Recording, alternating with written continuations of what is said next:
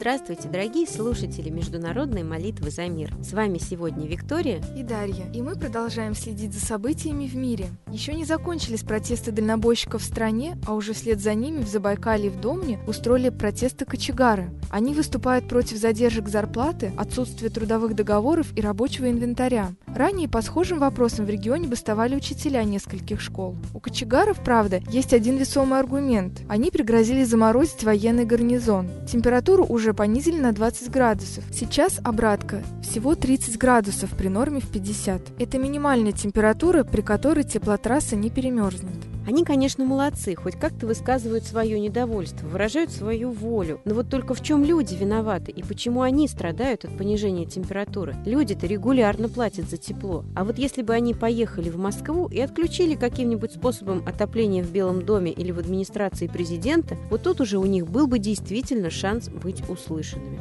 А еще можно было бы объединить свои протесты, например, с дальнобойщиками. Ведь напомню, они так и не добились желаемого результата. Система Платон так и не была отменена, хотя Путин и заявил во всеуслышание о значительном сокращении штрафов. Да толку-то? Это все равно, что сказать невинно осужденному. А я теперь сокращаю твой срок наказания с 10 до 5 лет. Ему-то какая разница? Он все равно не виновен в преступлении, а сидеть будет, когда реальный преступник останется на свободе. Но и в этой ситуации, если уж так разбиваются дороги, что на них понадобились новые суммы на восстановительные работы, разве не логичнее было бы штрафовать тех, кто делает эти дороги недолговечными, кто экономит на асфальте? Ведь нет же подобной проблемы в Европе. Там технологии укладки дорог другие, а если казну надо пополнить, то можно и другие средства поискать. Так, в бюджет Госдумы на 2016 год заложили сумму на так называемые «золотые парашюты». Это депутаты очень заботятся о себе, закладывая миллиарды рублей тем, кто не пройдет следующий созыв в качестве компенсации. Подобные компенсации заложили в свои бюджеты 22 региона. Согласно мониторингу, в некоторых дотационных регионах чиновники закладывали за свой уход денежную компенсацию от 4 до 10 месячных окладов. Вот и пустили бы лучше эти деньги на восстановление дорог. Странно как-то получается. Пенсионные накопления замораживают, мол, платить нечем. А вот на так называемые золотые парашюты деньги в бюджете находятся. А у меня другая идея пополнения бюджета.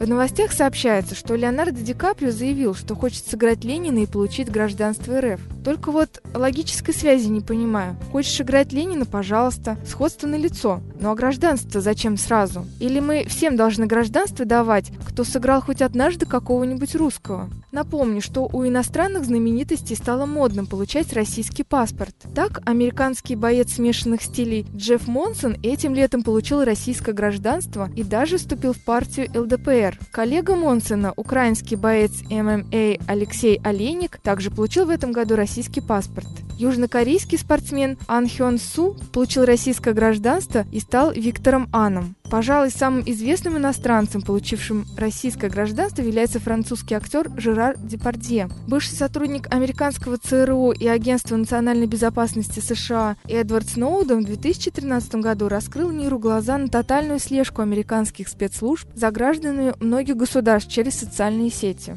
Власти США обвинили Сноудена в шпионаже и похищении государственной собственности. Он был объявлен международный розыск. Российское правительство предоставило экс-сотруднику ЦРУ время временное убежище, а год спустя трехлетний вид на жительство. Список этот можно продолжать и дальше. Вот если они так жаждут нашего гражданства, то пусть платят какой-нибудь особый налог в 50% их прибыли за гражданство. А что, доходы их, я думаю, от этого не сильно уменьшатся. Ну а пока такой налог за гражданство не ввели, казну пополнять все-таки надо. Так в Минэнерго России предлагают ввести абонентскую плату за пользование сетями электроэнергии. Ежемесячные счета россиян за электричество могут вырасти еще на 20 или даже 100 рублей. Вот только непонятно, чем они обосновывают необходимость такого нововведения. К сожалению, в стране растут не только расходы граждан, граждан, но и усиливается тотальный контроль над ними. Так Дмитрий Медведев еще 31 июля 2014 года подписал постановление, согласно которому все соцсети и мессенджеры обязаны установить оборудование ЭПО для спецслужб. Э, с их помощью ФСБ сможет якобы в автоматическом режиме получать информацию о пользователях ресурсов. Напомним, что подобные постановления нарушают права граждан и тайну личной жизни.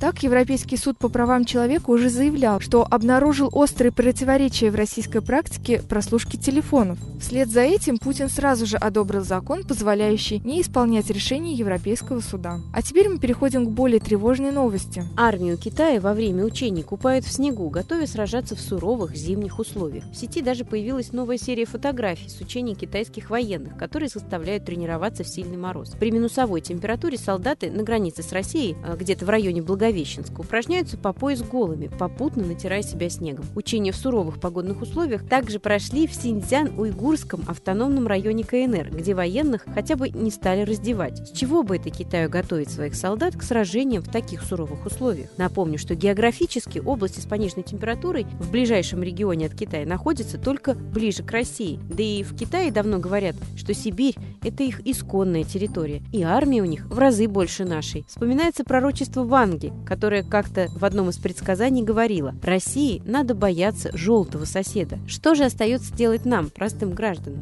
А нам остается молиться, чтобы закон высший настал на земле, чтобы все провокации были разоблачены, чтобы замыслы против нашей страны были раскрыты вовремя, чтобы проснулся наш народ до того, как его лишат всех прав и свобод. Молитесь за страну, за мир, молитесь своему исконному русскому богу Митре, ведь именно он, известный на Востоке под именем Майтрея, по многим теософским и религиозным учениям поведет человечество в золотой век. А мы передаем слово Светлане Ладе Русь.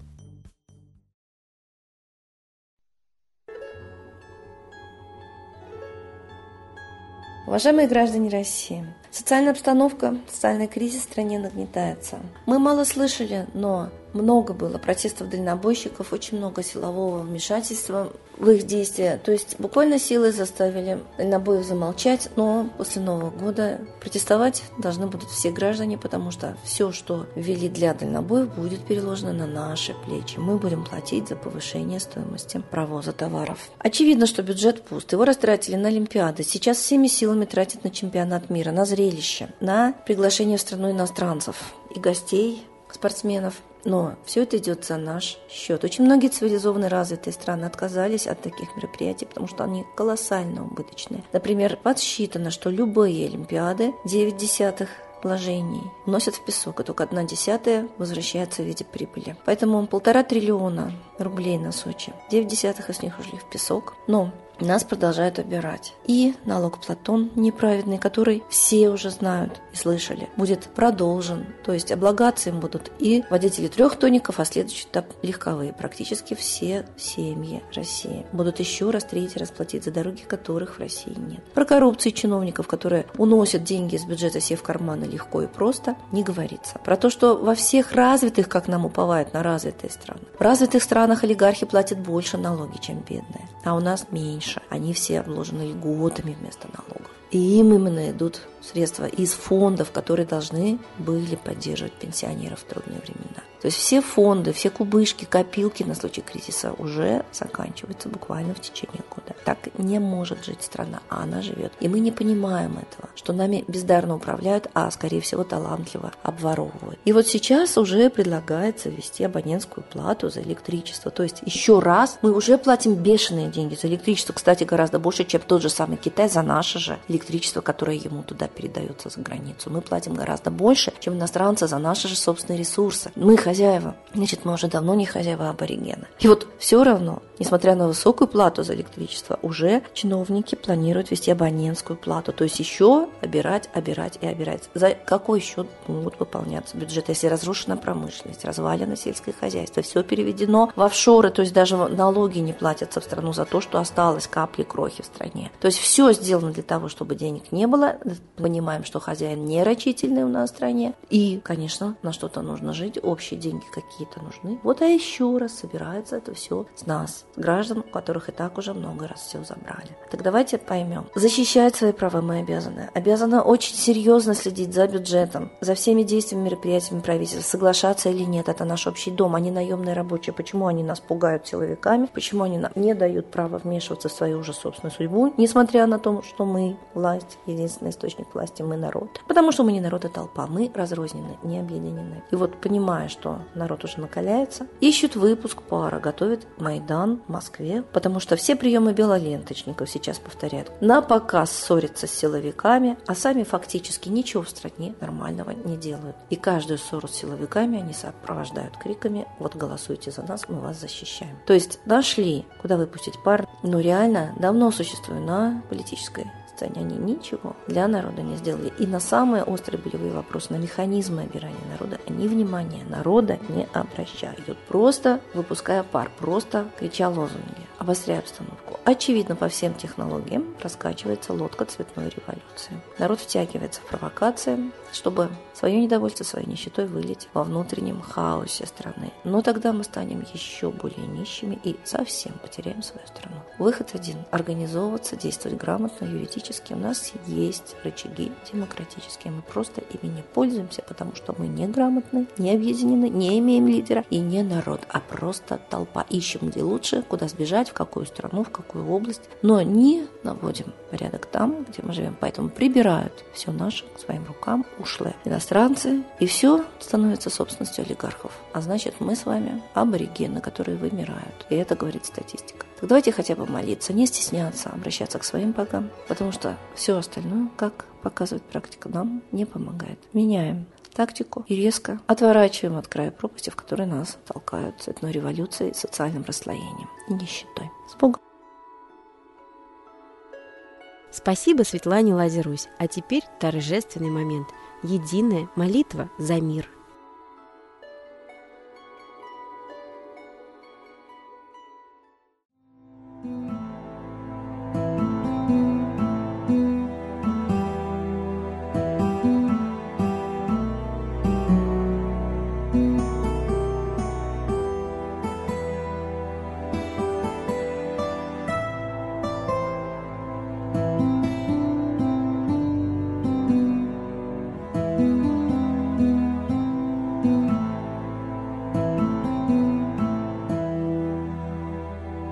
Дух смерти и зла над Россией клубится, И заговор тьмы над народом глумится. Поссорить с соседом, живущим в стране, А НАТО, Китай, приготовить к войне. Желтые люди на землях Востока Ждут лишь сигнала сразиться жестоко. Землю России считают своей, Рвутся в просторы российских полей. Предсказано солнце в российской судьбе, но сможем его отстоять лишь в борьбе и вера, и сила в пути нам нужна. Не будет могилы, воспрянет страна. Поднимемся гордо, всем скажем о свете и вымолим век золотой на планете. Молим русского Бога. Прости наш народ.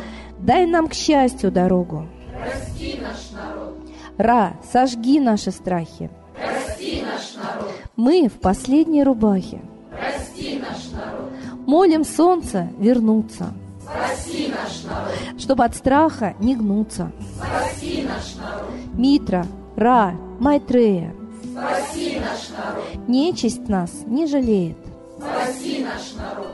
Русские люди, вперед, за богами, вслух повторяйте вместе за нами. Если молитва уйдет в небеса, снова начнутся у нас чудеса. Честно и смело скажи свое слово.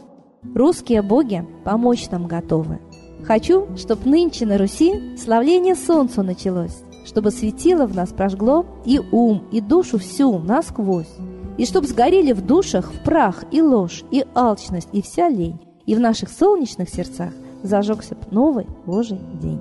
Я знаю, солнце помнит нас, и солнце Митры взгляда ждет от тех, в ком лучик не угас, кто не забыл про небосвод, кто скажет Митре, я с тобой, я вспомнил предков высший дух с Майтреей связаны судьбой, и славить солнце станем слух.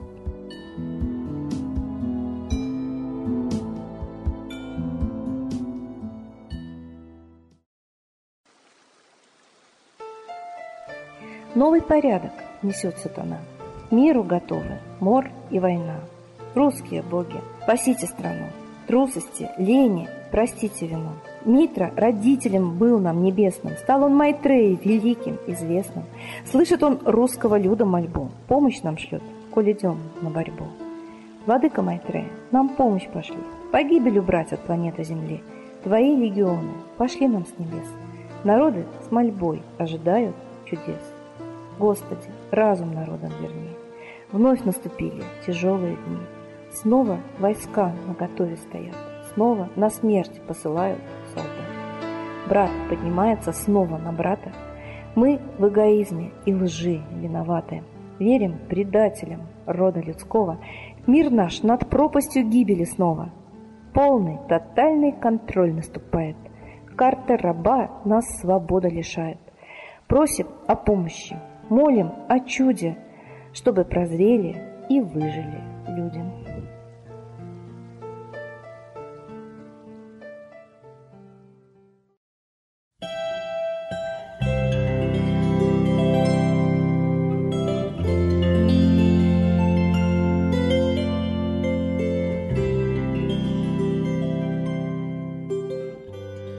Спасибо всем, кто молился с нами в этот час. Мы прощаемся с вами до следующей трансляции.